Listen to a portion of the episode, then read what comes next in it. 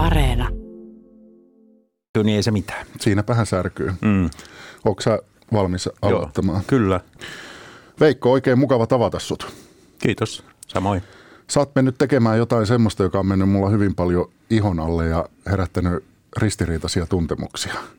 Ja se jokin on sun dokumenttielokuvasi ohjaaja Rauni Mollbergista, joka tulee Yle Teemalta keskiviikkona 17. päivä tätä kuuta, ja edellisenä iltana Teemalla näytetään Mollbergin ohjaama Maa on syntinen laulu vuodelta 1973. Ja näitä muita Mollbergin kuuluisia elokuvia ovat ehkä semmoinen 10 vuotta myöhemmin tehdyt Tuntematon sotilas ja Milka. Mm. Ja mä uskallan ennustaa, että mä en ole ainoa katsoja, jolla herää ristiriitaisia ajatuksia siitä, mitä hän näkee. Ja mä veikkaan, että herää varmaan jonkunlaista keskustelua laajemminkin siitä, että minkälaisia metodeja Rauni Mollberg on käyttänyt kuvaustilanteissa ja minkälaista ylipäänsä elokuvien tekeminen 70-80-lukujen Suomessa oli. Onhan tietenkin muillakin vuosikymmenillä tehnyt, mutta näihin vuosikymmeniin keskitytään tässä sun dokumentissasi. Ja tämän dokumenttielokuvan nimi on Dinosaurus. Mm. Miksi? No, dinosauruksestahan tulee mieleen T-reksi, hirvittävä peto, joka karjuen kulki ympäri maapalloa ja munskas tieltään kaiken mitä oli, mutta sen aika oli ohi. Ja kuitenkin sitä T-reksiä ainakin tuolla viihdeteollisuudessa kaivataan, että semmoisia pitäisi olla. Molle oli oman aikansa niin kuin T-reksi tuhotessaan asioita ympäriltään ja samalla tehdessään hienoa taidetta. Ja sitten niin kuin dinosaurusten aika oli ohi, niin oli Mollberginkin aika ohi. Meidän maailma on muuttunut ja vaikka Molli olisi jatkanut töitään, niin tavallaan hän oli jo menneen maailman mies sitten viimeisinä vuosinaan. Mikä sai sut tekemään dokkarin hänestä juuri nyt? No mulla oli itse asiassa tämä dokkari oli mulla ekan kerran mielessä jo tuolla 2000-luvun alkupuolella. Et silloin mä Mollen kanssa jopa sovin, että mä saan sen tehdä. Ja hän sanoi, että annan kaiken apun ja saat tulla mylläämään vintit ja kellarit ja ettiin kaiken, mitä tarvit. Mutta se jäi muiden töiden takia ja sitten Molle kuoli. Sitten 2005 vai? Joo, älä kysy multa vuosilukuja. Sori. Mutta sitten tuli muutama vuosi sitten Esa Vuorisen kanssa puhuin siitä, että, ja Olli Soinion, että Mollesta pitäisi tehdä elokuva. Ja se lähtökohta-ajatus oli meillä silloin se, että Molle oli taiteilijana niin merkittävä ja hänen elokuvansa ovat niin merkittävää eurooppalaista taideelokuvaa, että niitä ei saisi unohtaa. Ja sitten onko Molle, ne unohdettu? No meistä tuntuu, että ne oli osin unohdettu ja sitten meistä Molle oli myös, tai minä pidän Molleen niin kuin suomalaisista elokuvaohjeista yhtenä niistä, jota voi sanoa auteuriksi. Hän on auteur, jolla oli oma tapa tehdä elokuvaa, oma tematiikka, joka toistuu elokuvasta toiseen ja myös hän etsi sitä omaa elokuvallista ilmaisua, jonka löysi Tuntemattoman aikana, joka jalostui itse asiassa vasta sitten näissä hänen viimeisissä Erno Paasilinnan novelleista tekemissä TV-elokuvissa. Niin tämä oli silloin lähtökohta, se jäi taas muiden töiden takia ja sitten Mark Loft tuolta Pufosta otti minun yhteyttä, että nyt sä voitte Vuorisen kanssa ruveta tekemään sitä elokuvaa. Ja nyt se olikin sitten, aika oli toinen. Ja sitä kautta siihen tuli ehkä pari muuta teemaa, joita halusi niin kuin pohtia, käsitellä ja joista halusi esittää dokumentin kautta kysymyksiä. Eli toinen oli se, että miten tämä elokuvan tekeminen on meillä muuttunut. Miten onko meillä enää sen tyyppisiä taiteilijoita kuin Mollberg ja ehkä Mikko Niskanen? Ei. Ja, ja sen tyyppisiä kuin Pirjo Honkasalo ja Aki Kaurismäki, jotka nekin on jo niin kuin vanhoja pieruja. Että siis, että mitä tämä nuorempi sukupolvi, mitä se pohtii leffaa tehdessään? Ja tunteeko se nämä viime vuosituhannen neorealistiset merkkityöt, niin kuin Syntisen laulu ja 8 surmaluotia vaikkapa, ja Mollbergin työt. Ja sitten kolmanneksi teemaksi totta kai nousee se, mitä ajassa liikkuu. Eli tämä Me Too-jutut, cancel-kulttuurit, koko tämä ja se, että miten niin kuin elokuvan tekeminen, ohjaajan asema, ohjaajan valta mitä siitä nyt keskustellaan, kun elokuvaa tehdään. Eli sekin nousi siihen esille, vaikka en halunnut nostaa sitä, niin kuin, että se on tämän leffan tärkein asia. Tämän leffan tärkein asia on Rauni Mollberg, Dinosaurus. Olisi ollut kiinnostavaa nähdä, kuinka erilainen tämä sun teoksesi olisi ollut, jos olisit tehnyt sen silloin 2000-luvun alussa, jolloin on ollut siis parikymmentä vuotta sitten aivan erilainen vielä tämä elokuvan tekemiskulttuuri Suomessa. Joo, ja mä luulen, että silloin se, kun siinä olisi kuitenkin käsitelty tätä puolta, että mitä Mollberg teki elokuvia, mitkä oli hänen metodinsa, miten hän käytti valtaansa, miten hän kohteli ihmisiä, mitä hän sai aikaan. Sitä olisi käsitelty siinä, mutta se ei olisi ehkä herättänyt silloin vielä keskustelua niin paljon. Pääsitkö sä muuten koskaan käymään hänen ullakollaan? No mä oon kyllä silloin, kun mä olin töissä siellä myllännyt, mutta en siis lähtenyt ollenkaan. Silloin hän oli jo muuttanut Vesilahdelta, jossa mä olin, niin sinne Loimaalle. Ja mä en itse asiassa siellä Loimaalla käynyt hänen luonaan kertaakaan. Siellä mä häntä, että nyt mä vasta kävin ekan kerran siellä Loimaalla haastattelemassa Raija Kouria, joka oli Mollen elämänkumppani.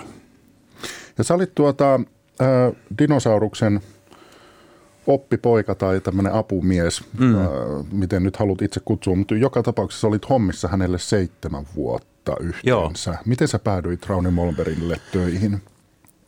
Mä opiskelin taideteollisessa korkeakoulussa elokuvaa ja olin aika nuori. Mä menin sinne siis 19-vuotiaana ja olikohan se nyt sitten 77-8. Kun mulle oli lappu koulun ilmoitustaululle, että Aaltonen, soita Mollbergille.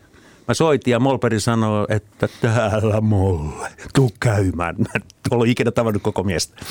Mä lähdin Tampereelle, hän haki. Mutta sä tiesit silloin kuka on? Tiesin. Mä tiesin Mollen ja siinä matkatessani junalla Tampereelle mietin sitä, että kun mä olin perustanut Toijalan lukioon lehden ihan saadakseni kirjoittaa elokuva-arvosteluja, niin mä olin haukkunut Mollen tuon syntisen laulun. Olit vai? Että se on naturalistista paskaa. Oikeesti? Kyllä, koska mähän olin Filmihullun oppipoika. Ja Tapio Suominen oli Filmihulluun kirjoittanut kritiikkiä. Kyllä mä siitä niin kuin sinne koululehteen. Siihen aikaan piti olla auktoriteetti ja Suomessa ei oikein ollut, kun Filmihullu oli maalaispojalle aika suuri auktoriteetti. No joka tapauksessa... muistatko sä tähdet, mitä sä annoit? Vaan anteeksi. Silloin ei annettu tähtiä. Mä vaan niin kuin totesin, että se on naturalistista paskaa ja ei, sen takia ei nouse ollenkaan merkittäväksi elokuvaksi. Mä kerroin tämän kyllä myöhemmin Mollelle ja se kyllä nauriskeli sille, mutta etsin jopa sitä lehteä, että olisin voinut antaa hänelle lukea, mutta en löytänyt. Mutta sitten mä tulin Tampereelle ja siellä oli rautatieasemalla niin semmoinen taksimiehen näköinen äijä ja sillä oli semmoinen sen aikainen taksimersu. Ja sitten mentiin Vesilahdelle ja syötiin luusoppaa ja luusoppaa? No lihakeittoa. Savuluista ja oli siellä lihaakin. Ja sitten hän vei mut leikkaamoon, joka oli siellä koulun perällä ja sinne oli kasattuna kaikki Mollbergin siihen asti tekemät työt. Kaikki TV:stä tuodut lapsuuteni tehtaan varissa, pääluottamusmies, siunattu hulluus, sotaerakko ja sitten hänen pitkät elokuvansa syntinen laulu ja aika hyvä ihmiseksi. Ne oli tehtynä silloin pitkät leffat ja hän sanoi, että koska hän on taiteilijaprofessori, niin katoppa nää läpi ja leikkaa sieltä hänelle semmoinen kooste, jota hän voi käyttää, kun hän luennoi omasta taiteestaan ympäri Suomea. Ja sitten mä rupesin sanoa, että selvä. Ne oli siis filmeillä. Ne oli filmeillä. Siellä oli esimerkiksi, kerronpa täällä Yleisradiossa semmoisen kauhujutun, että siellä oli esimerkiksi lapsuuteni se kopio. Toivo Pekkasen. Niin, Toivo Pekkasesta 35-millinen kopio. Ja eikö se ollut TV-leffa? TVlle tehty, mutta 35-milliselle filmille. Ja siis varmaan ainoa kopio, eihän siitä ole kuin se yksi. Että mä rupean leikkaan tätä. Mä sanoin Mollelle, että mä tarvin semmoiset tietynlaiset hanskat ja imurin, että mä putsaan tämän läävän, että et mä en naarmuta ja muuta. Siis että tämähän on niinku Herran Jumala. Ei tästä ikinä, se on se ainoa kopio varmaan edelleen, mistä on sitten tehty nyt digitaalinen siirto onneksi. No joka tapauksessa sitten mä katoin ne Mollbergin leffat, tein sen ja sitten mä tajusin semmoisen asian, että mä olin ehkä vähän kehittyneempi kuin silloin lukiossa, että Herra Jumala, tässä on suuri taiteilija. Tässä on suuri elokuvan tekijä. Vaikka se näyttää taksikuskilta tuossa nahkatakissa ja puhuu levottomia ja yleensä tuosta alapääjutuista ja tarjoaa hirveätä soppaa ja sen läävä on ihan kauheassa siivossa, niin se on suuri taiteilija. Ja että yhtäkkiä, että vau, Sitten mulle sanoi, että osaat sä äänittää. Ja mä sanoin sillä, että totta kai mä osaan. Ja hän sanoi, että me lähdetään nyt tekemään toi tulee Sipiläinen tänne, lähdetään kuvaamaan tonne jäälle Turulle se maitoaura 70 vuotta juhlaelokuvaan, niin sitä kun maito kulkee saaristossa. Nyt lähdet äänittämään. Mm. Ja mä sanoin, että selvä. Sitten me mentiin matkalla muuten sinne saaristoon, mä huomasin, että mulla ei ole nauhoja. Mulla tuli semmoinen, että voi jumalauta, että mä mokasin tän heti. Ja sitten se oli se Mollen semmoinen vanha pakettiauto Mersu, jossa oli semmoiset kummalliset vaneriväliseinät. Kuinka mun käteni hakeutui sinne väliin ja sieltä mä otin 3 nauhaa aika hyvä ihmiseksi. Nagra-nauhoja siis, magnetofoninauhoja. Oikein. Kyllä, aivan. Mä en ollut kertonut kenellekään, että ei ole nauhoja. Ne oli siinä. Sitten siellä jäällä mulla ei ollut mitään muuta kuin kaupunkilaisopiskelijan pikkukengät ja lyhyet kalsarit ja takki ja jumalauta mä palelin. Mutta siis sain tehtyä sen keikan. Sitten mä leikkasin sen leffan, tein äänityöt siihen, tein itse asiassa kaiken jälkityöt ja tein muitakin näitä. Ja sitten Mollberg sanoi, että täällä tehdään nyt Milkaa käsikirjoitusta, että Niileksellä Jussi kirjoittaa käsikirjoitusta tuolla. Ja toi Seppo Heinonen piirtää akvarelleja joka kohtauksesta. Ota sä ne Niileksellä liuskat ja tee niihin niin kuin semmoinen elokuvallisuus. Mä siis itsekseni mietin, että toi mies niin kuin ottaa tämmöisen niin kuin vähän yli 20-vuotiaan pöhkön. Ja otti mut töihin. Ja niin mä jäin ja sitten mä olin Milkassa töissä loppuun asti. Ja sitten kirjoitin Tuntemattoman käsistä sen jälkeen sen muutaman vuoden ja olin Tuntemattomassa apulaisohjaajana. Ja olin aika helvetin pitkän ajan siellä. Ja se oli raskasta välillä ja kyllä mä niin kuin monet muutkin yritin sieltä karkuun. Jossain vaiheessa mä niin kuin, kun joku projekti oli loppu, niin mä en ottanut mitään yhteyttä Mollbergiin ja olin Helsingissä, mutta... Mikset? Vähän samasta syystä kuin moni muukin sanoo, niin kuin Pirjo Honkasalo sanoo tuolla, että hän pakeni mettää, kun tiesi, että Molle tulee käymään, ettei se vaan saa mukaan uuteen projektiin. Ja mäkin tein tämmöisen jutun, mutta sitten mä muistan sen, että mä vielä ajattelin Helsingissä, että mä en mene vanhan kuppilaan, että jos sinne tulee joku, joka vaikka, ja meni johonkin toiseen ravintolaan kavereiden kanssa, ja Tuula Mehtonen, Milkan leikkaaja, tuli yhtäkkiä sinne ja sanoi, että mä oon etsinyt sua, Molle haluaa tavata. Sitten mä menin Mollen luo.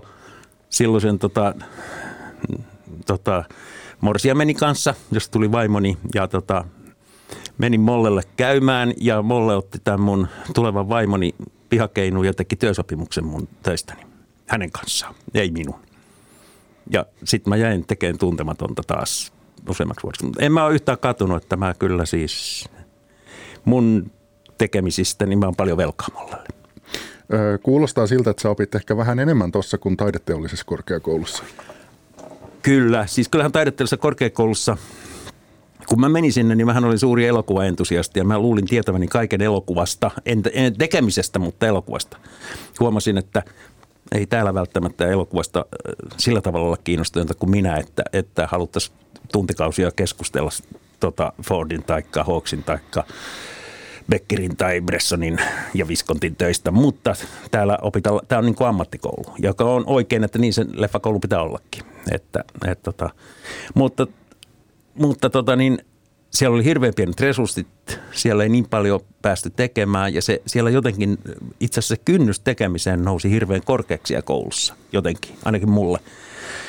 Mä sain siellä kyllä tehdä parikin leffaa enemmän kuin moni muu, yhden dokumentin ja yhden... parikymmentä minuuttisen fiktionkin sen koulun aikana. Mutta kyllähän mä siellä Mollbergin opissa ekan kerran näin, mitä tämä työ on todellisuudessa. Että tämähän on raskasta, vittumaista, hirveätä hommaa, pitkästyttävää ja ällöttävää ja hienoa. Mutta tämä ei ole ollenkaan sitä, mitä voidaan kuvitella ennen, jos et sä tiedä sitä tekemisen todellisuutta. Musta tuntuu, että noin samat pätee vähän Mollbergiin, että on niinku vittumainen, ällöttävä, mutta myös hieno ja ehkä reilukin. Kyllä. Joo, ja siis Molle oli tietenkin tämä, että jos me lähdettiin Lappiin etsiin kuvauspaikkaa, niin Molle sanoi, että ajetaan sinne nyt. Sitten mä sanoin, että mitäs jos me laittaisiin autojunaa ja mentäisiin junalla sinne pohjoiseen ja sitten vasta autolla. Että eikö se olisi fiksumpaa? Niin Mollberg katsomaan ja sanoi, että Veikko, kaikkea ei voi tehdä helpon kautta. Nyt autoon ja lähdetään. Eli myös niin kuin joskus tuli mieleen, että hän teki kyllä sen raskaamman kautta asioita, silloinkin kun ei välttämättä olisi tarvinnut. Alapääjuttujen suurena ystävänä minua kiinnostaisi tietää, että mitä nämä oli nämä alapääjutut, mitä hän sulle viljeli? No, en mä tiedä voiko sitä yleensä. Tuossa elokuvassahan on esimerkiksi se, että mähän on Mollen yhden laulun otin siihen kun mä tein tämmöisen elokuvan kuin Elokuun 43 Yle Radiolla. Sotaleffa. Mä olin tavallaan allerginen sotaelokuville ja sen takia mä halusin tehdä sotaelokuvaa, jossa ammutaan yksi laukaus ja sekin ohi. Mutta sitten mä omistin tämän leffan Mollelle ja otin siihen tämmöisen yhden Mollen mielilaulun, esimerkiksi tämän vittumaistan kuolla, kun kyrpä pystyy jää ja niin edespäin. Mutta yleensähän se Mollen alapääjutut liittyy naisten sukuelimiin.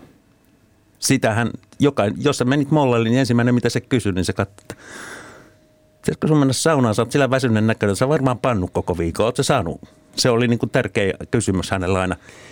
Siinähän oli nämä alapäin jutuissa ja tämmöisessä rehvakkuudessa ja muussa, niin oli sitä, että Molle oli hirveän herkkä, ujo ja itse asiassa vähän ihmisarkakin, mutta hän peitti sen kaiken tämmöisellä renessanssirehvakkuudella. Ei toisaalta kuulosta kauhean vieraalta. Monet ihmiset on tommosia. Niin, sama juttu. No. Tai mua on joskus vähän ärsyttänyt se, kun jostain kusipäästä sanotaan, että hän on pohjimmiltaan herkkä, niin. Koska kaikki me ollaan. Mutta se on niin. Ihan, näin se on. Niin, näin se on. Niin yhtä hyvin voisi sanoa, että joku, joka esittää herkkää, on pohjimmiltaan kusipää. Niin. Minkälaista aikaa tämä 7 vuotta, minkä sä hänellä olit, niin oli Mollbergille itselleen? Silloin taisi mennä vähän niin kuin kovempaa. Joo, siis Mollahan oli tehnyt aika hyvä ihmisen, kun mä menin sinne. Eikö me olla nyt niin kuin 70-luvun loppupuolella? Mollberg täyttää 50. Joo. Hän on vähän alle 50, kun mä hänet tapaan ja hän on tehnyt Maa on syntisen laulun, valtavan menestyksen. Hän on tehnyt aika hyvä ihmisen, joka on aika suuri menestys, mutta josta itse asiassa vasta jälkeenpäin on monet tajunnut, että monethan pitää sitä Mollen parhaana leffana. Se on yksi hienompia suomalaisia elokuvia, vaikka se on torso. Hän joutui sitä leikkaamaan paljon pois sellaisia asioita, jotka tekee sen vähän niin kuin hajanaiseksi. Onko se kadonnut se matsku sitten? Tuossa mun leffassa on pieni pätkä siitä. Mä sain Hannu Peltomaan kautta, joka on pelastanut siirtolavalta roskiin meneviä Mollen jäämistöjä. Hän on pelastanut sieltä poistoja ja niitä on digitoitukin muutamia poistoja ja pätkä siitä on tuossa mun leffassakin aika hyvä ihmisen poistosta. Mutta hän oli tehnyt sen, se oli menestys ja hän suunnitteli Milkaa, joka oli taas mukaan perustuva, joka oli periaatteessa niin kuin varmanakki muka kaupallisesti, että tehdään taas periaatteessa syntisen laulun kertomus, mutta nyt runona ja ihan erilaisena, mutta sehän ei ollut varmanakki, koska Mollberg otti valtavan riski ja teki sen tyylillisesti aivan erityisen ja erilaisen kuin mitä hän oli ennen tehnyt. Siitä tuli kyllä menestys, koska se sai muistaakseni... Mä nyt vähän, en hirveästi valehtele 350 000 katsojaa, joka oli siihen aikaan hirveän paljon. Ja sitä hän lähti tekemään Tuntematonta. Ja Tuntematonhan oli myös suuri menestys. Mutta sen jälkeen mä enempi vähempi lähdin pois. Että mullahan oli koko ajan toinen jalka Villealfassa, koska mä olin perustanut Villealfan Akin, Mika Kaurismäen ja Aki Kaurismäen ja Pauli Pentti ja Juuso Hirvikankaan ja Mikael Siiversin kanssa. Ja lähivälillä Mollelta leikkaan esimerkiksi ton Akin rikurakun ja tekee jotain muita töitä siihen omaan firmaan, missä olin mukana. Mutta mähän jäin Villealfasta vähän enemmän syrjään, koska mä olin taas Mollella. Ja se oli hauska ristiriita, koska Mollehan periaatteessa vieroksut näitä helvetin Helsingin pitkätukkia. Vaikka säkin olit vähän sellainen. Joo, niin oli, mutta se kyllä se voitaisiin sanoa, että kun oli tämä hieno kriitikko Helena Ylänen, joka aika paljon nosti Villealfan profiilia ja oli ensimmäinen, joka ymmärsi sen, että esimerkiksi Aki Kaurismäen elokuvat, että Kaurismäki on nero elokuvaohjaaja. Todella, kyllähän se, jonka sitten on kansainvälisestikin monet huomanneet. Niin kyllähän Molle oli se, että kuka teistä sitä panee? Anteeksi, mä nyt sanoin tämän, mutta tämä oli niin kuin hänen kommenttinsa siihen. Minkälaista aikaa toi oli niin kuin tämä ylipäänsä suomalaisessa elokuvassa tämä 70-luku, 80-luku taite? No sehän oli vielä sellaista, että siis suomalainen elokuvahan ei saanut katsojia. Että oli ne muutama että jos Niskasen leffat sai kohtuullisen hyvin, Mollbergin leffat sai, jos toitakin vielä Edwin Laine lähti tekemään jotain akatonta miestä tai muuta, se sai vielä. Ja Spede kautta Ere Kokkonen. Että siinähän oli kaikki muu niin kuin tämmöinen myös, miten sanoo, enemmän riskiä ottava, taiteellisesti kunnianhimoisempi tuotanto, niin ei ne paljon katsojia saaneet. Ja kyllähän meillä, mä kuuluin siihen uuteen sukupolveen, jotka tietysti haluttiin sanoa, että kaikki vanha on paskaa. Niin, naturalistista paskaa. Niin, tai muuta paskaa, niin kaikki muu on tämmöistä jähmeitä roskaelokuvaa, että ei ole ihme, että kun en ymmärrä mitään elokuvahistoriasta, eikä ei tiedä kukaan Godard, nämä vanhat ohjaajat. No joo, mutta siis tämä on aina uuden sukupolven asenne, mutta kyllä se olikin vähän semmoista jähmeitä se elokuva, vaikka tehtiin sitten suuria tuotantoja. Tehtiin niin kuin jättiläiselokuvia myös ja isolla rahalla, niin ei ne välttämättä, nyt kyllä ne on vähän vanhentuneita. Elokuvalle, suuri osahan elokuvista vanhenee 2 vuodessa nykyään, mutta se oli sellaista, että kyllä sinne kaivattiin jotain uutta ja kyllähän noi toi sitten Villealfa toi tähän taideelokuvaan. Eihän näkään katsojia aluksi saaneet mitään. Kaurismäen leffat tai mitä mä tein, pari leffaa, 3-4 leffaa tonne Villealfalle. Niin, onko Tuhlaajapoika yksi? Tuhlaajapoika. Siis mä tein Tilinteon, joka oli mun esikoisleffa ja sitten tein Tuhlaajapojan ja Merisairaan ja ton Isä meidän. Kaikki. Eihän ne mikään sanoi mitään katsojia. Ei tietenkään. Se on selvä. Ja eikä saanut mitkään muutkaan leffat, niin Villealfan eikä muut nämä nuoren sukupolven, että ne alkoi vasta sitten, kun mentiin vähän pidemmälle, niin tulla sitä katsojia. Kyllähän se oli vähän sellaista, että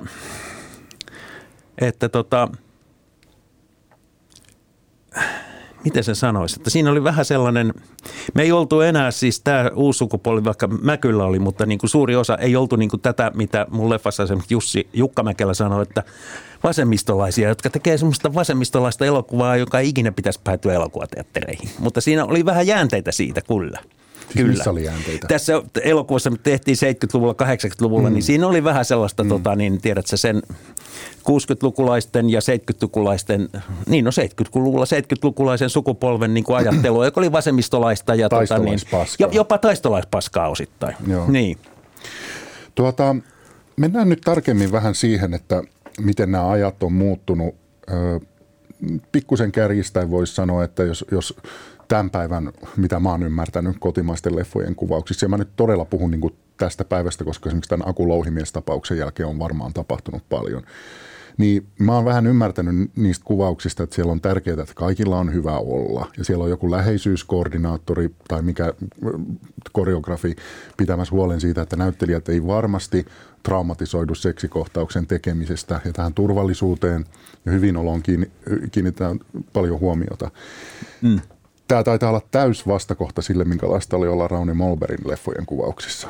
Joo, mä luulen, että sä vähän käristit sitä, mitä tällä hetkellä tapahtuu. Niin mä sanoin. Tahallas. Ja mutta siinä on semmoinen asia, että... Niin saat ehdottomasti myös muuten sanoa, että jos tämä käritys meni ihan penkin alle. Ei se kokonaan mennyt, joo. Ainakaan. Mutta siinä on semmoinen puoli, että kun me mietitään, sanotaan nyt vaikka Mollbergia ja Niskasta, ne tuotti itse elokuvat ja ohjasi. Ja käsikirjoitus, kaikki oli niiden hallussa. Niillä oli niin sanotusti kaikki valta. Ja se on hirveän hyvä asia ja huono asia. Sekä että. Se minä voi olla huono asia se, että ohjaaja rupeaa miettimään liikaa rahaa ja tuotantoasioita. Tai sitten se, että hän käyttää sitä täydellistä valtaansa väärin.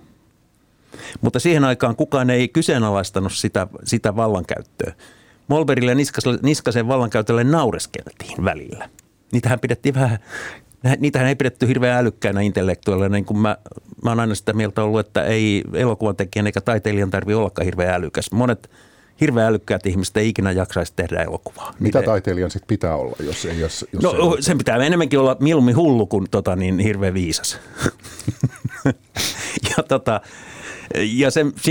Jatkokysymys. Miksi sen pitää olla hullu? No, tämä oli myös vähän kärjistys, mutta sillä pitää olla jotain sellaista omaa sanottavaa, joka joka lähtee sydämestä ja sielusta ja sillä pitää olla jotain kysyttävää maailmalta ja jotain niin kuin sellaista, mitä se ei pystyisikään verbalisoimaan. Niin kuin Mollbergilla. Niin kuin Mollbergilla ja niin kuin monilla taiteilijat mulle sanoo ihan fiksutkin. Pirjo Honkasalo muuten tässä haastattelussa, jota ei varmaan ole käytettyä, toteaa sen, että kun hän tekee elokuvaa, niin siellä on asioita, joita hän haluaa kertoa, jota hän ei pysty verbalisoimaan eikä halua, eikä hänen tarvi. Hän vaan tekee ne. Ja silloin kun hän tekee ne, voi käydä myös niin, että jotkut ei ymmärrä miksi. Ja ne voi kokea sen ikäväksi ja pitkästyttäväksi tai kiusalliseksi hänen vallankäyttönsä, kun hän haluaa tehdä jotain. Eikä pysty sanomaan, että miksi juuri. Ja se vallankäyttö, mitä oli, joku Mollberg käytti sitä mun mielestä sillä tavalla väärin, että hän sai usein sen ilmapiirin olemaan hirveän jännittynyt kuvauksissa. Ja mä jo silloin nuorena ajattelin, että tota kauttahan voi saavuttaa sen, mitä haluaa, kun tekee sen väkisin. Mutta voisi sen saavuttaa helpommallakin, sillä että ei tarvitsisi kaikilla olla niin helvetin jännittynyt ja kamala olo. Että mä oon joskus verrannut, että niin kuin Mollberg oli ohjaaja, niin kuin se olisi päässyt poliisikouluun niin, että kun eikö sillä pidä laittaa neliskulmasiin reikiin neliskulmaisia palikoita ja pyöreisiin pyöreitä, niin Mollberg olisi iskenyt ihan miten vaan ne olisi menneet läpi väkisin. Näin se saattoi joskus tehdä. Se saattoi tehdä sen näyttelijällekin, vaikka hän oli loistava näyttelijäohjaaja taas parhaimmillaan, eikä ikinä kiusannut mun nähden yhtään näyttelijää. Mitä se sitten oli, miten hän sai sen näyttelijän kohdalla läpi? Se on käytännössä siis. Se on valinta. Kaikenlaiset keskustelut, jotka ei liity välttämättä sen roolin tekemiseen ennen elokuvaa, tutustuminen, luottamuksen löytäminen molemmin puolin. Ja sitten se, joka mä oon oppinut häneltä, että näyttelijälle annetaan kaikki mahdollisuudet. Sen pitää löytää itsestään se, mitä se tekee. Et sitä ei ohjaaja selitä. Ohjaaja on semmoinen, joka yrittää ehkä vähän viedä oikein fiilikseen, jopa hypnotisoida, toistaa, hakee. Mollberg sanoi, siinä on tekemisen makua, tehdään uudestaan ja sitten toistamalla ja katsomalla, että nyt näyttelijä on oikeassa fiiliksessä, minkä hän pystyi näkemään, niin hän sai tehtyä se, mitä halusi. Siinä ei ole mitään mystiikkaa, se on hirveän niin kuin ankaraa työntekoa, eikä se ole mitään hienoa analysointia, jossa niin kuin, eikä sitä, että ohjaaja kertoisi näyttelijälle, mitä metodeja näyttelijä käyttää. Että se on näyttelijän oma asia. Mä oon oppinut Mollelta, että mä en ikinä yritä selittää näyttelijälle, miten sun pitää rooli löytää, vaan se on näyttelijä oma asia, enkä mä ikinä kysy. Musta se on näyttelijä yksityisasia, mitä asioita hän käyttää löytäessään roolihenkilönsä. Kun mä mietin Rauni Mollbergin elokuvia, en ole kaikkia katsonut, mutta ne mitä on katsonut ja sitten tämä dokumentti, tämä Dinosaurus, jonka sä oot hänestä tehnyt, niin mä tiivistäisin sen asian Mollbergin kohdalla niin, että humaaneja elokuvia, mutta hyvin epähumaaneja tekotapoja, joista esimerkiksi tässä sun dokumentissa nähdään tämmöinen kohta, jossa hän sanoo ilmeisesti jollekin tämmöisessä kästäystilanteessa tai jotenkin muuten naisnäyttelijälle, että mä raiskaan sut. Niin. Tai ainakin, että mä haluaisin raiskata sut. Ja se nainen on onneksi sen verran vahva ja semmoinen, että susta on mihinkään raiskaajaksi. Että se pystyy sen heittämään. Mutta se on aika kyllä, mä en tiedä mistä yhteydestä tämä, mitä siinä on tapahtunut ennen. Niin. Ja jälkeen, mikä on kans tietenkin dokkarintekijä etiikan kannalta, mua kiinnostaa myös kuulla siitä, että miten niin kuin irrottaa sen, kun sitä ei alusteta. Mutta aika rankkaa. Kyllä se on ollut se ja lasten ilmeisesti itkettämistä hyvin kyseenalaisilla keinoilla. Kyllä, joo. Joo, kyllä se on sillä, että mä kerron vaan tämän, joka nyt ei ole niin hurjaa, mutta kun Tuntemattoman sitä ihan ensimmäisiä, sitä tulikasta tehtiin, niin Mollberg, joka löytää ihmiset, sehän löysi ne mistä vaan, ne näyttelijät. Ei se hakenut niitä mitenkään niin kuin TV:stä tuttuja tai suuria tähtiä, sehän otti bensa-asemalta. Tuspas näyttelee päärooliin mulle vaan. Etsikö se ihan autolla niin kuin jotain nobody-tyyppejä? Etsi, mentiin. Okay. Ja usein mentiin, Mollbergilla oli semmoinen tapa, että mennään kahvilaan johonkin baariin, huoltoasemabaariin. Ja se käänsi tuolinsa pöydästä poispäin ja rupesi katselemaan ihmisiä. Se oli se harrastus, ihmisten katselu ja löytäminen.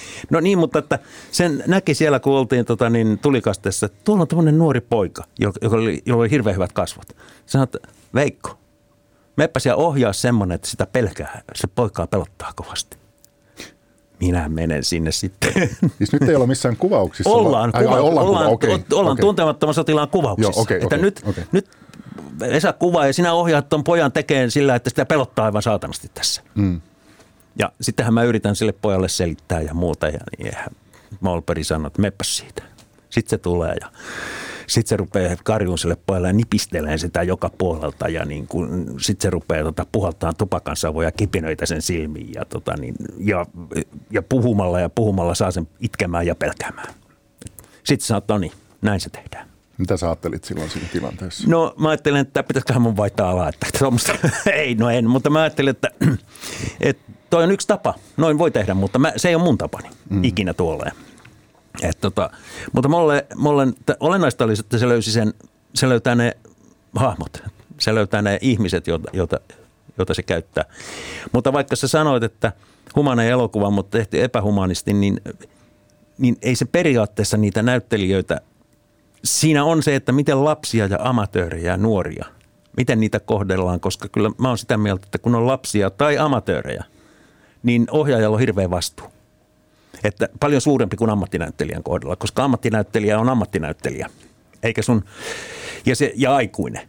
Niin ei sitäkään saa käyttää hyväksi, mutta että sun ei tarvitse ottaa niin suurta vastuuta siitä, mitä kun sun pitää ottaa lapsesta tai amatööristä. Mutta Mollehan käytti, silloin silloin ihan sama, oliko se Kansallisteatterin suurin tähti tai huoltoasemalta löydetty tyyppi, yhtä hyvä näyttelijä. Se oli Mollen lähtökohta. Ymmärräksä sen hänen myös tämän kyseenalaisen tekotapansa nipistelyineen ja tupakan kipinöiden puhaltamisineen? Joo, no siis...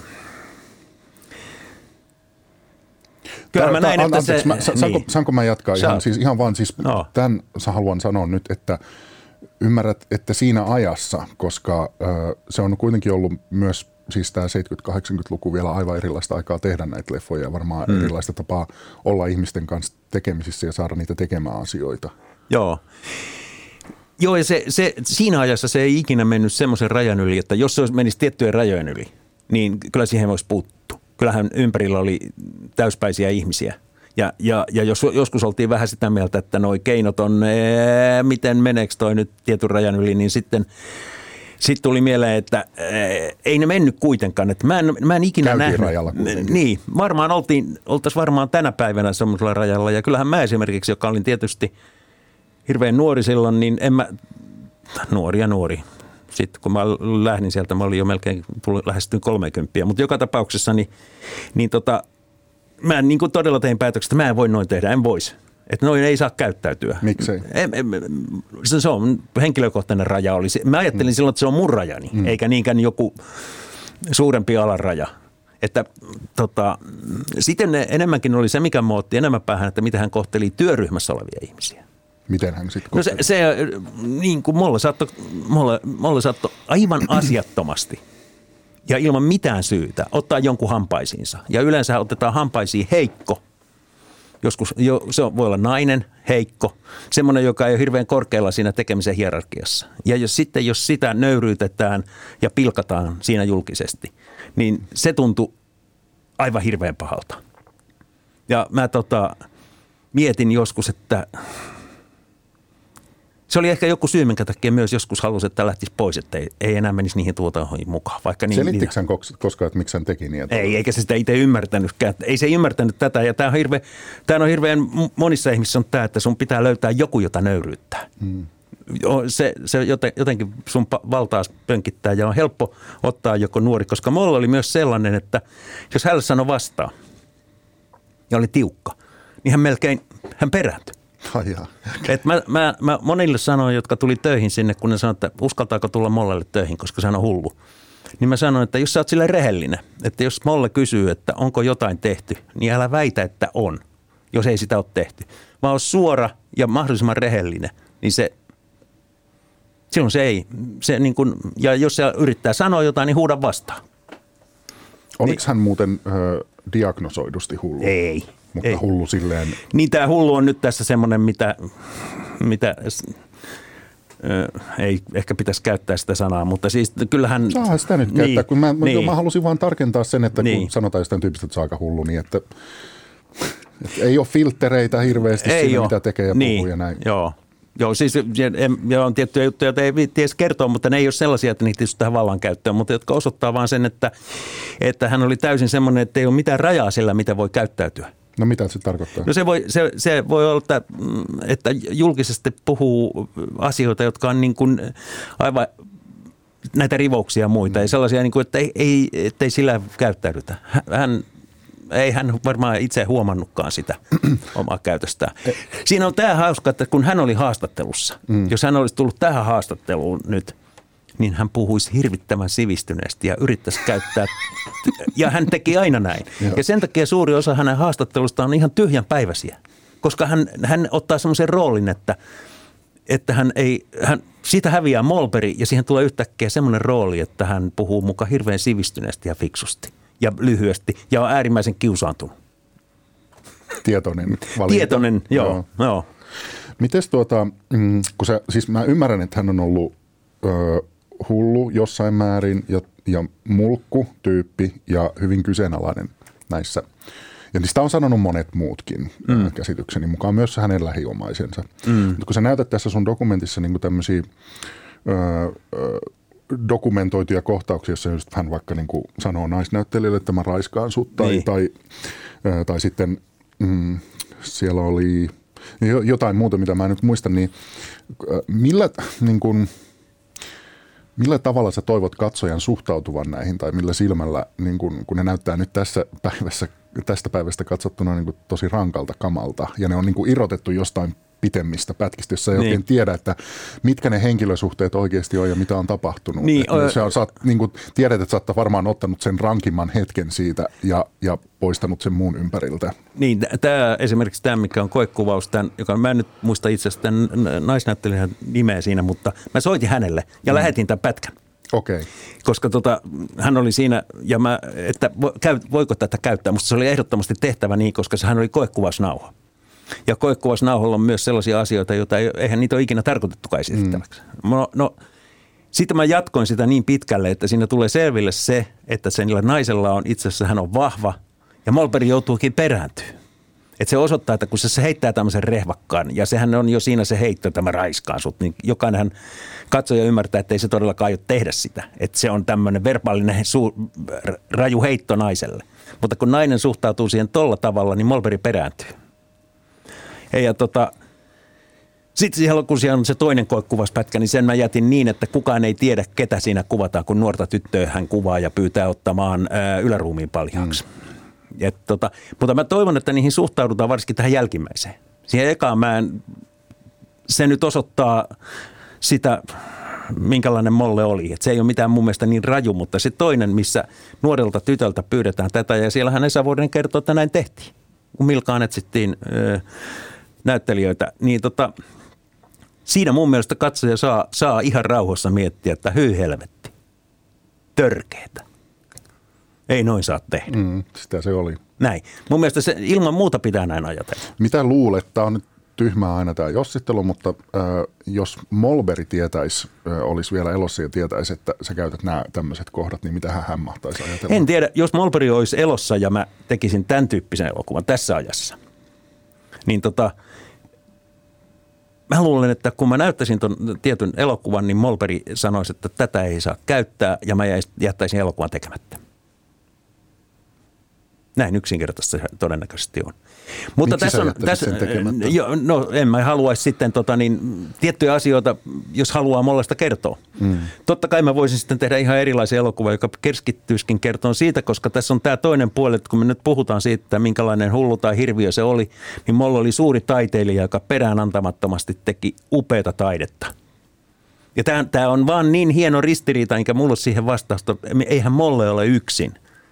Näitä ohjaajia on maailman suurista ohjaajista, me löydetään niitä aivan samanlaisia tyyppejä valtavasti. Ja Kubrickeista lähtien. Mulla tuli mieleen kyllä tätä katsoessa se hivenen epäkorrekti ajatus, että esimerkiksi nyt nämä Mollbergin elokuvat ovat poikkeuksellisen hyviä ja poikkeuksellisen mieleen jääviä siksi, koska se ohjaaja on ollut just niin hullu ja periksi antamaton kuin on ollut. Totta kai, näin se on. Mutta se ei tarkoita kuitenkaan sitä, että meidän pitää sen takia antaa anteeksi täydellinen törkeys ja vallan väärinkäyttö. Sitä ei tarvitse antaa anteeksi, mutta sen takia ei tarvitse myöskään kieltää, että siellä on ollut tätä. Mutta koska jokainen pitää ymmärtää semmoinen, jota mä en ehkä tuossa sano, mutta on se, että vaikka Mollberg ei olisi käyttänyt valtansa väärin, eikä ollut törkimys, eikä, niin ne elokuvat voi silti olla yhtä hyviä, koska ne on tehty. Niin? Koska ne on tehty sillä palavalla taiteilijan sielulla. Se olisi voinut käyttää sitä samoja metodeja muita ilman, että hän olisi tehnyt suuria törkeyksiä. Ja sitten mä vielä haluan sanoa sen, että kun mä olin 7 vuotta siellä, niin kun mä sanoin, että mä näin, että työryhmässä olevia käsiteltiin, mutta enimmäkseen mä en nähnyt mitään sellaisia asioita, jotka siinä ajassa olisi musta tuntunut täysin laittomilta, ja että näitä ei voi hyväksyä. Mä saatoin ajatella, että ei helvetti, ei noin. Mutta ne ei ollut niin siinä ajassa. Voisi olla, että tässä ajassa ne olisi. Ja osa niistä olisi ilman muuta, koska sitä paitsi, kun tässähän tullaan siihen, että kun sä sanoit, että miten elokuvan tekeminen on muuttunut, niin nythän se on muuttunut kahdessa mielessä. Yhä vähemmän on ohjaajia, jotka itse tuottaa, jolla on kaikki valta.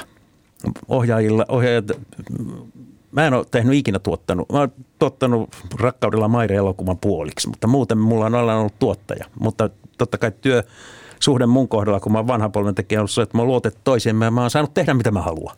Ei sitä ole kukaan kieltänyt, kunhan mä teen suunnilleen sitä, mitä on sovittu ja pysyn budjetissa. Mutta on muuttunut siis niin, että jos ohjaaja olisi törkimys ja siellä on tuottaja, niin ei se pannaan poikki. Ja sitten toinen asia on se, että ohjaajista myös niin hyvässä ja pahassa osa ainakin on muuttunut niin, että ei ne haluakaan käyttää valtaansa. Ne on ammattimiehiä, jotka istuu monitorilla ja sanoo, että selvä, seuraava ottaa. Ja käyttävät ammattitaitoja ja tekevät sen ammattilaisten kanssa, mutta siinä ei ole henkeä tippaakaan. Silloin siinä ei ole myöskään, kaikilla on hirveän kivaa, koska ei yritetä saavuttaa mitään vaikeaa. Mitä sä ajattelet tuosta? Mähän on nyt tässä vanha tukkijätkä, että ymmärrät sä, että ei nämä nuoret. Että niin mä en voisi hyväksyä sellaista tekemistä, tai siis totta kai mä hyväksyn, kun tehdään viihdettä. Tehdään niin kuin Aki sanoo tuossa nuorena, että Kaurismäenäkin, että se on jollakin rahamiehellä on sama, mitä ne tuottaa elokuvia tai hammastahnaa silloin välillä, kun ne menee kaupaksi. Sillä laadulla niin merkitystä on, jos ne ostetaan. Mutta oikea elokuvan tekeminen. Niin se ei, siihen ohjaajan on pantava itsensä kokonaan peliin, koko persoonansa. Se on mentävä alasti tekemään sitä, niin kuin, ei kirjaimellisesti, mutta ja pantava itsensä peliin. Ja silloin siinä on otettava riskejä, siihen tulee ristiriitoja. Ja se ei ole välttämättä kivaa koko ajan, ei kenellekään. Mutta sehän ei tarkoita sitä, että sitä valtaa käytetään niin kuin siten, että nöyrytetään tai käytetään toisia hyväksi. Ei, toisia ei käytetä hyväksi. Mä oon ainakin huomannut sen, että ohjaaja, joka sanoo kuvaustilanteessa, ei sano, että vittu me tehdään näin. Vaan jos mä sanon kuvaustilanteessa, että mä en oikein tiedä, miten tämä pitäisi tehdä, niin mä saan valtavasti apua. Kaikki haluaa niin kun kertoa mulle, että mitä nyt voisi auttaa tähän juttuun. Totta kai sehän on ohjaajan oveluutta, mutta kyllähän siinä kannattaa käyttää niiden muiden ihmisten niin kuin luovuus, koska tietää kuitenkin, että mä voin itse päättää, mitä mä otan muilta ihmisiltä. Mutta mä en pakota ihmisiä tekemään jotain sellaista, jota ei ihmistä saa pyytää tekemään. Enkä käytä niitä väärin. Mutta että tälläinhän tekeminen on muuttunut, ja sitä kauttahan se on muuttunut sekä hyvässä että pahassa. Että totta kai voi mennä myös yli tämä juttu. Niin kuin Tuula Mehtonen taitaa sanoa tuossa mun leffassa, että nämä metodit on jääneet muuten elämään, niin kuin ne on jääneetkin, koska nythän me MeToo-kampanjan aikana niitä löytyy nykyelokuvasta.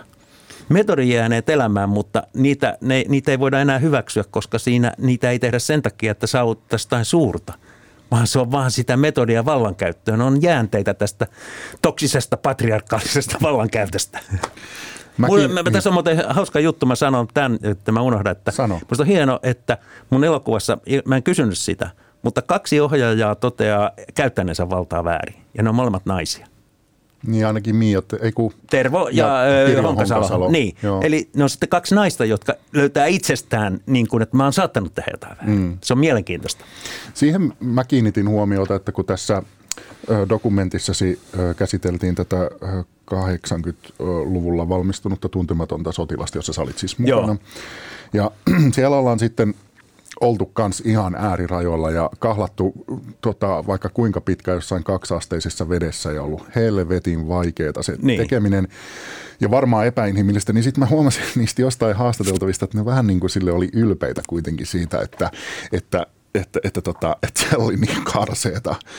Ja sitten kun se matsku oli kuitenkin niin hyvää, niin mulla heräsi semmoinen ajatus, että jos mun pitäisi just valita se, että meneekö mä jonkun ihan sekopään ohjaajan todella epäinhimilliseen projektiin, joka tuottaa hyvän elokuvan, vai semmoisen niin humanistiohjaaja, jolle tulee vähän kädenlämpöinen juttu, niin kyllä sä varmaan arvaat, mitä mä valitsen.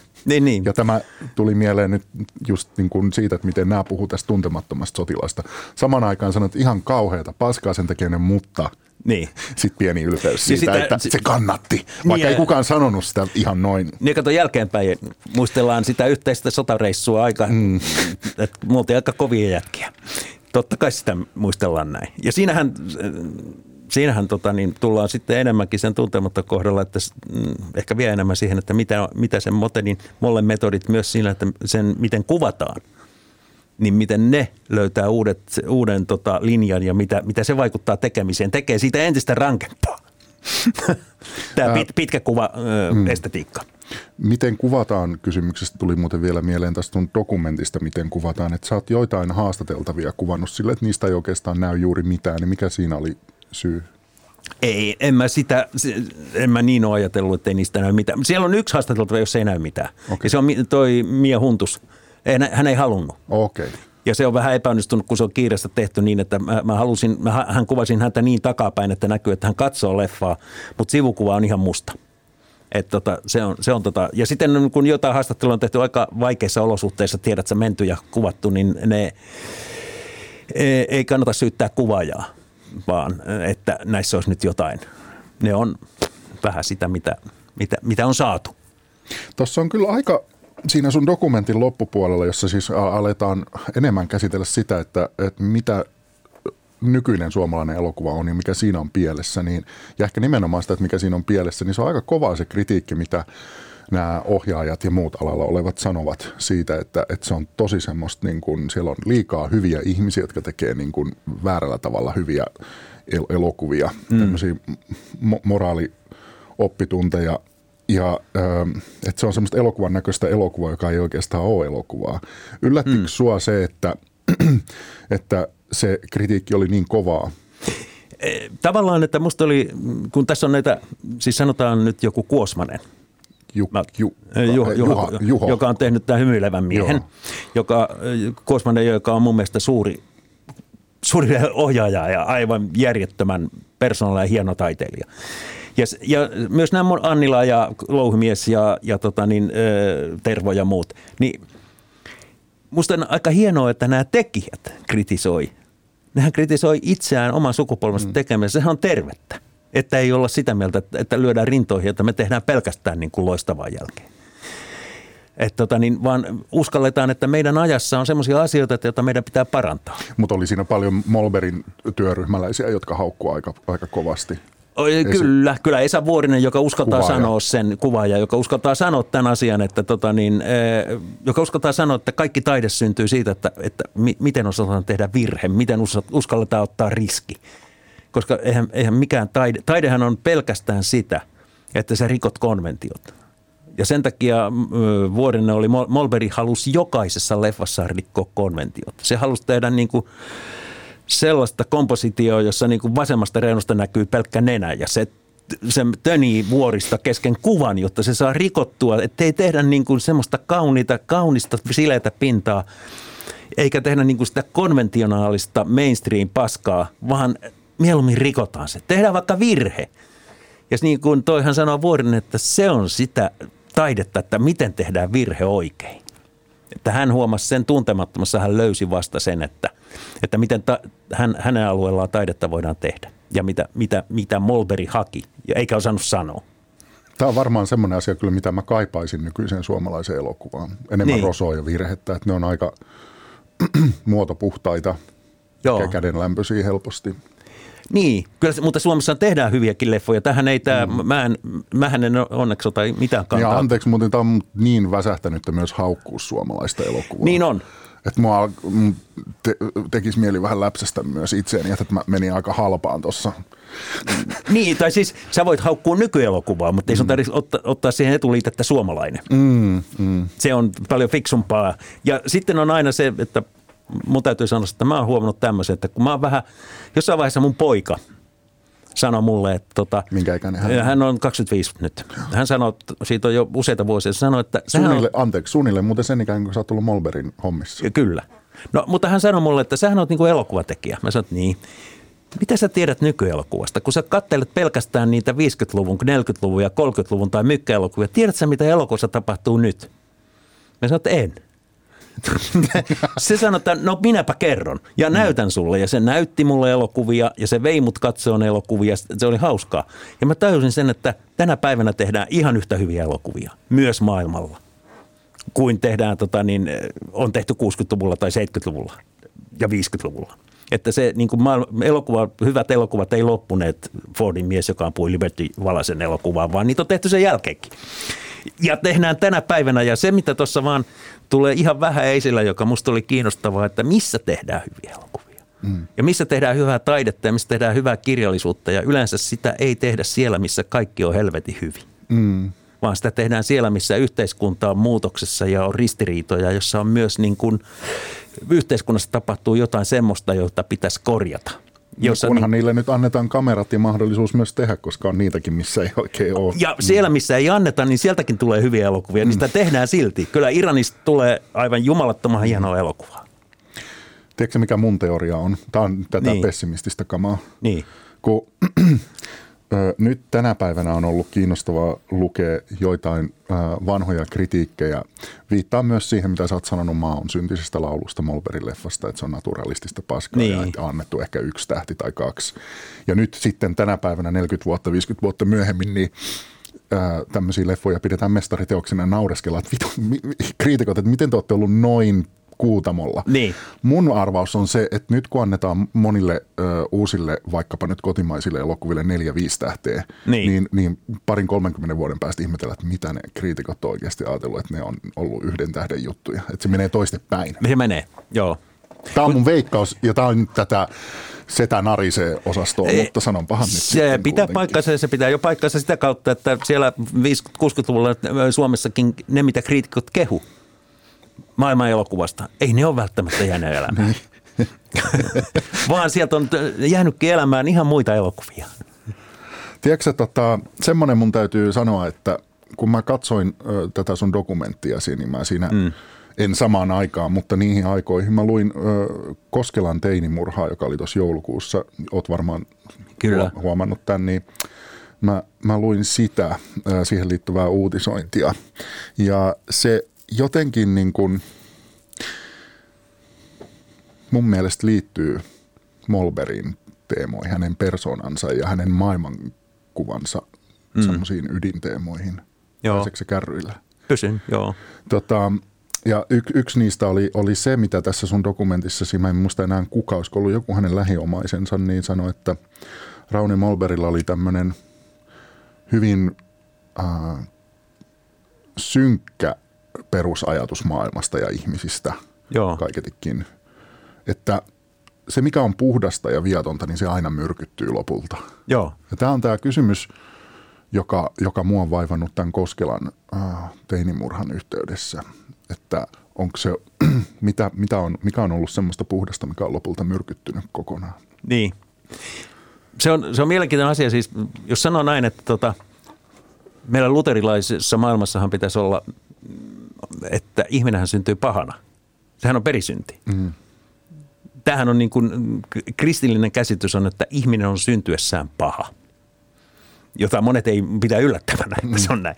En mäkään sitä aivan noin. Niin, mutta näinhän se on. Mutta näinhän se on oikeastaan vähän kärjistää. Mutta syntiä. Joo, syntiä. Mutta sitten Mollbergilla oli esimerkiksi tämmöinen ajatus. Se ei ajatellut näin. Se ajatteli näin, että silloin kun ihminen syntyy ja on sopusoinnussa luonnon ja maailman kanssa ja itsensä ja seksuaalisuutensa kanssa, niin se on puhdas ja viaton.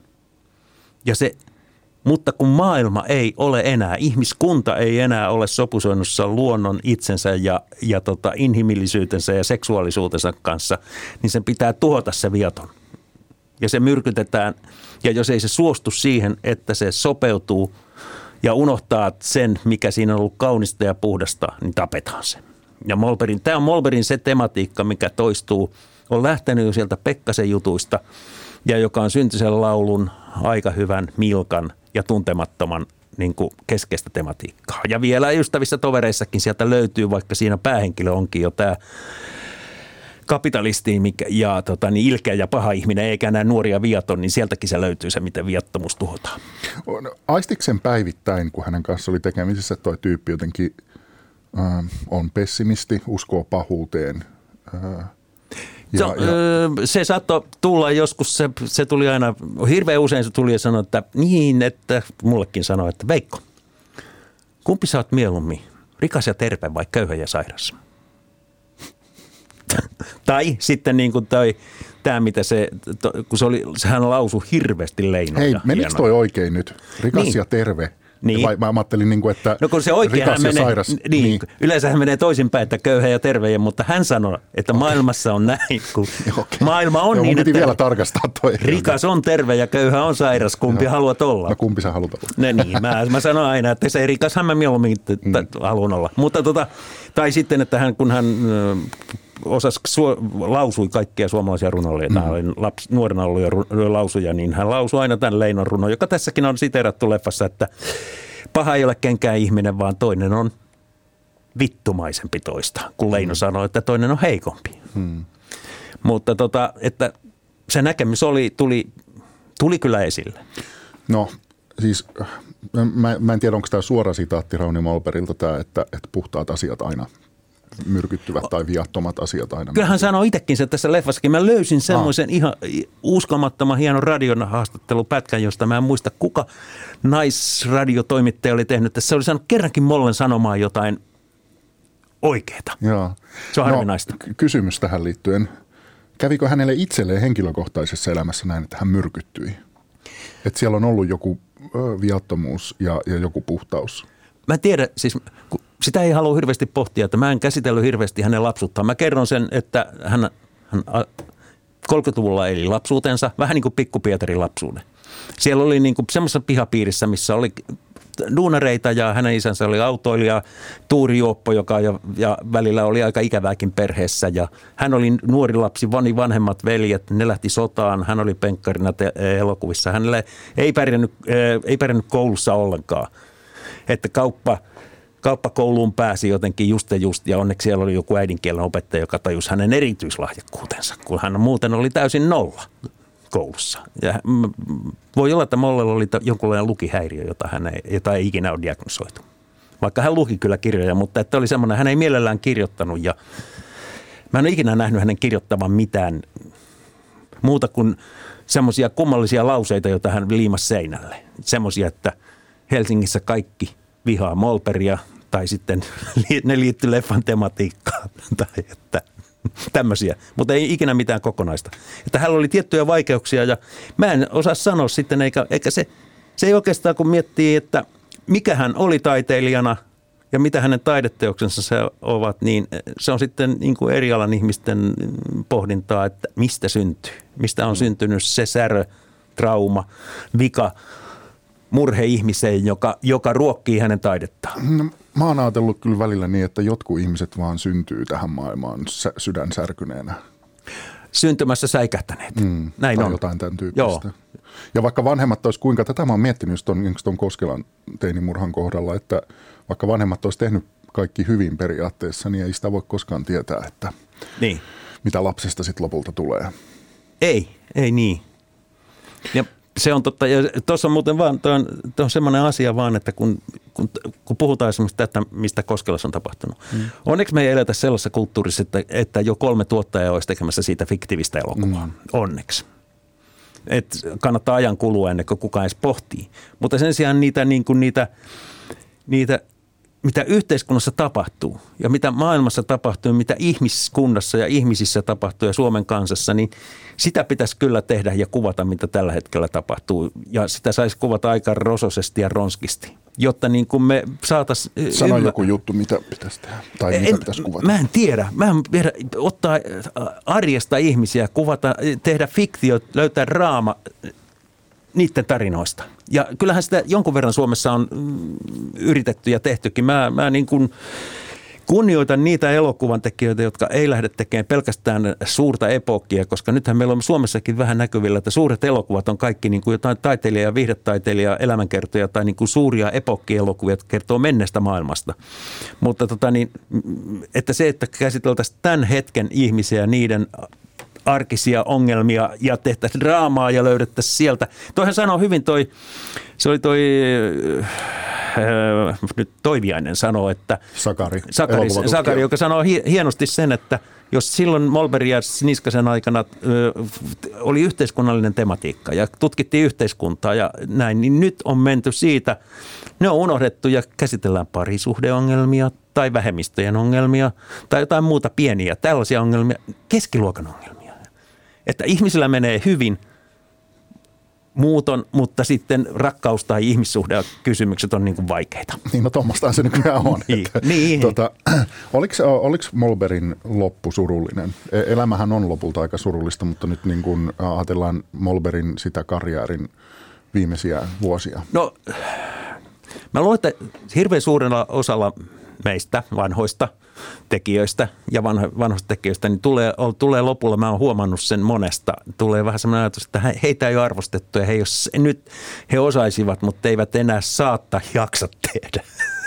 Se on huvittavaa, ei saattaa jaksa. Mm. Mutta Mollehan sai tehdä siellä lopussa, se teki nämä Erno Paasilinnan novelleista. Se palasi siihen semmoiseen maailmaan, mitä se osasi kuvata ja semmoisia ihmisiä. Se teki niitä TV-elokuvia, jossa on todella hienoja juttuja, jota olisi halunnut käsitellä enemmän tässä, mutta se on niin kuin oma aiheensa, koska siellähän hän Vuorisen ja parin muun kuvaajan käyttä löysi sen oma estetiikkansa, pitkä kuvaestetiikka. Hän kuvasi niin kuin teki todella hienoja juttuja. Siinä on sitä Taustamikon kotiinpaluun yksi loppukuvahan on tämän mun Dinosauruksen loppukuva, joka on sitä Mollbergia, se vene, kuollut poika ja vene, joka menee virrassa.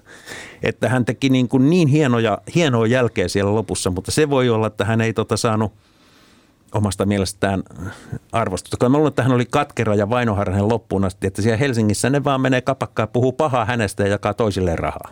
Kyllä se oli hänen ainainen ajatuksensa, että näin se tapahtuu. Että ei... Vanhan elokuvaohjaajan etuoikeus. Niin, kyllä. Mutta sinänsä, sittenhän siinä on se jännä juttu, että niin paljon niitä juttuja, että vaikka hän oli jo niin kuin sairaalasängyssä kotonaan, niin kuin tiesi, että on viimeiset, niin se edelleen suunnitteli Jääkärin morsianta tai jotain muuta suurelokuvaa Paavo Rintalan teoksista tai jotain. Että koko ajan, se teki töitä loppuun asti. Kuulostaa ihan Peter von Bagilta. Voi olla. Joo. Niin. Milloin sä näit hänet viimeisen kerran? Mä kuulen näin Molle viimeisen kerran mä en muista, mä taisin nähdä sen tuolla niin kuin elokuvakoulussa silloin tuolla Arabian rannassa, kun me katsottiin siellä oli Peter Cowie, jota mä en haastatellut tähän leffaan, se jäi, oli tarkoitus. Hän on? Peter Cowie on tämä, joka Mollen asuu nykyään Sveitsissä, tämä englantilainen International Film Guidein kirjoittaja, tämä, joka on kirjoittanut siis suomalaisen elokuvahistoriankin englanniksi, niin... Siellä oli Peter Cowie ja Esa Vuorinen ja Olli Soinio ja muita. Ja me katsottiin silloin Tuntematon ja mietittiin, että tämä leffa tuhoutuu tästä. Tämä pitää pelastaa, että tähän pitää saada rahaa, että tähän tehdään uudet nekat ja digitoidaan ja muuta. No sehän on nyt jollain tavalla tehty. Ei välttämättä tyydyttävällä tavalla, mutta kuitenkin. Silloin mä näin viimeisen kerran. Mä muistan sen, että me katsottiin se Tuntematon ja Molle nousi ylös ja sanoi, että hei pojat, ei meidän tarvi hävetä. Mm. Se oli hänen repliikki, kun hän katsoi myös pitkästä aikaa sen leffan. Oletko samaa mieltä? Ole, joo. Jos hän on dinosaurus, niin mikä sä olet? Nisäkkää tähän perin maa ja kohta tulee jotkut muut. En mä tiedä. Mähän koen olevani osin niin kuin kuuluvani kahteen sukupolven. Mä kuulun vähän sinne. Minkä ikäinen sä oot nyt? Mä oon 65. Mä oon niin nuori. Joo. Mutta mä koen tavallaan kuuluvani sinne siihenkin sukupolveen, joka oli olemassa ennen Villealfaa. Ja sitten mä toisaalta kuulun siihen... Siis tätä Kaurismäkien tuotantoyhtiötä. Niin, koska sitten joka oli munkin tuotantoyhtiö. Että mä kuulun siihen samaan sukupolveen. Meitä oli se muutama tietty porukka. Mutta mä kuulun toisella jalalla sinne vanhempaan. Ja nythän tämä, joka silloin oli nuorempi, niin se on nyt sitten vanhoja pieruja. Ja sitten siinä on jo tullut senkin jälkeen kaksi sukupolvea. Että ja joka sukupolvella on varmaan ihan samat asiat mielessä ja samat ongelmatkin tässä maassa edelleen. Eli se, että mitä saa tehdä, millä rahalla ja mitä kompromisseja sun pitää tehdä ja pitääkö, jotta sä pääset tekemään. Ja mitä sä yrität sanoa sitten tällaisille? No mielellään olisi kiva sanoa näin, että älä tee kompromisseja ja pidä pääs ja tee se mitä haluat ja tee se, minkä takia sä tälle alalle lähdet, minkä takia sä oot taiteilija, millä tavalla sä haluat oman tietoisuuteen räjäyttää niin, että sä saat tehtyä teoksen, jonka jälkeen sun ei tarvitse enää ikinä tehdä mitään. Mutta helppohan näin on sanoa, koska ihmisen pitää myös tienata leipänsä ja elää. Sanoiko Mollberg sulle suunnilleen noin? Se ei se sanonut tätä, mutta se kyllä niin kuin, se osoitti sen tekemisellä, että näin hän ajatteli. Mollellahan oli kyllä yksi hyvä puoli silloin, kun mä olin hänen kanssaan. Hänellä oli varaa tehdä näin. Mm. Mutta sitten hän kyllä laittoi niin kuin joka leffaan rahat. Sitten hän menetti. Mä en ollut siinä enää mukana kuin ystäviä tovereiden jälkeen, kun rahat meni. Kaikki meni. Mulla on muutama kysymys, vastaa mahdollisimman lyhyesti. Vaikka meillä on aikaa, niin mä ajattelin. Noniin. Mikä oli tärkein opetus, minkä Mollberg antoi sulle? No kyllä se oli se, että pidä pääs, älä anna periksi, tee se mitä haluat, älä tee kompromisseja. Mikä on hänen paras elokuvansa?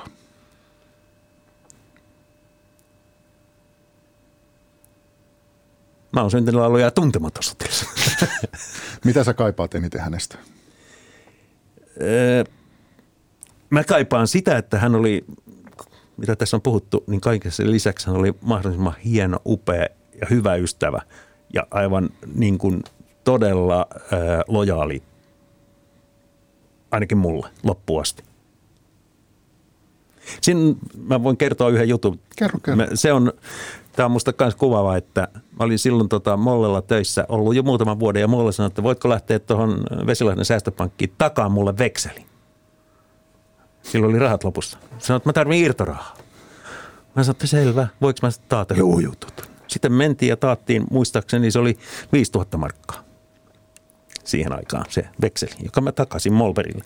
Sitten tultiin pankista ja Molli nosti ne rahat ja sitten se tässä palkka. 3 000. Kato. Ei sillä ollut varaa maksaa mun palkkaa muuta kuin sillä, että mä takasin sen vekselin. Mutta se maksoi sen. Joo. Se oli... Sille kunnia-asia, koska mä olin sen mielestä tehnyt sen työn, mitä tarvii. Mutta että se oli tällainen, se oli lojaali hieno. Että kyllä semmoisia ihmisiä kaipaa. Siis sitähän kaipaa myös tämmöisiä ihmisiä, jotka on hulluudessaan ja renessanssiruhtinaisuudessaan ja räväkkyydessään niin jotenkin aitoja ihmisiä, jotka ei kuitenkaan sillä, että vaikka niillä on se tietty rooli, jolla ne peittää heikkoutta, niin ne ei näyttele sellaista, niin kuin, ne ei näyttele ainakaan parempaa ja hienompaa kuin mitä ne on, vaan ne uskaltaa olla ihan ihmisiä. Kiitos paljon Veikko Aaltonen. Kiitos.